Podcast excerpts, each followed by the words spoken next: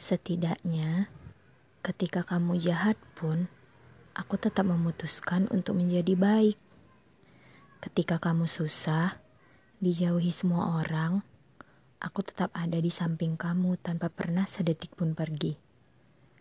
Ketika semua orang meragukan kamu, aku adalah orang yang selalu mengatakan kalau kamu bisa lebih dari ini. Walau sering kali aku protes karena selalu merasa dilupakan. Tapi aku tidak pernah pergi. Ketika ada yang lebih baik pun, aku tetap mau kamu. Aku gak pernah protes cuma dijajani Floridina.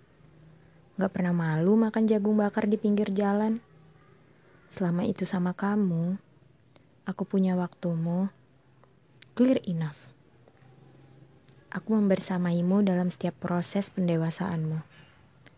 Tapi, mungkin Allah faham lelahku sudah terlalu. Kamu perlu dibahagiakan, dan tugasku untuk terus menemanimu dalam proses sudah selesai. Aku tidak menggantikanmu dengan siapa-siapa. Kamu punya cerita sendiri di hidupku.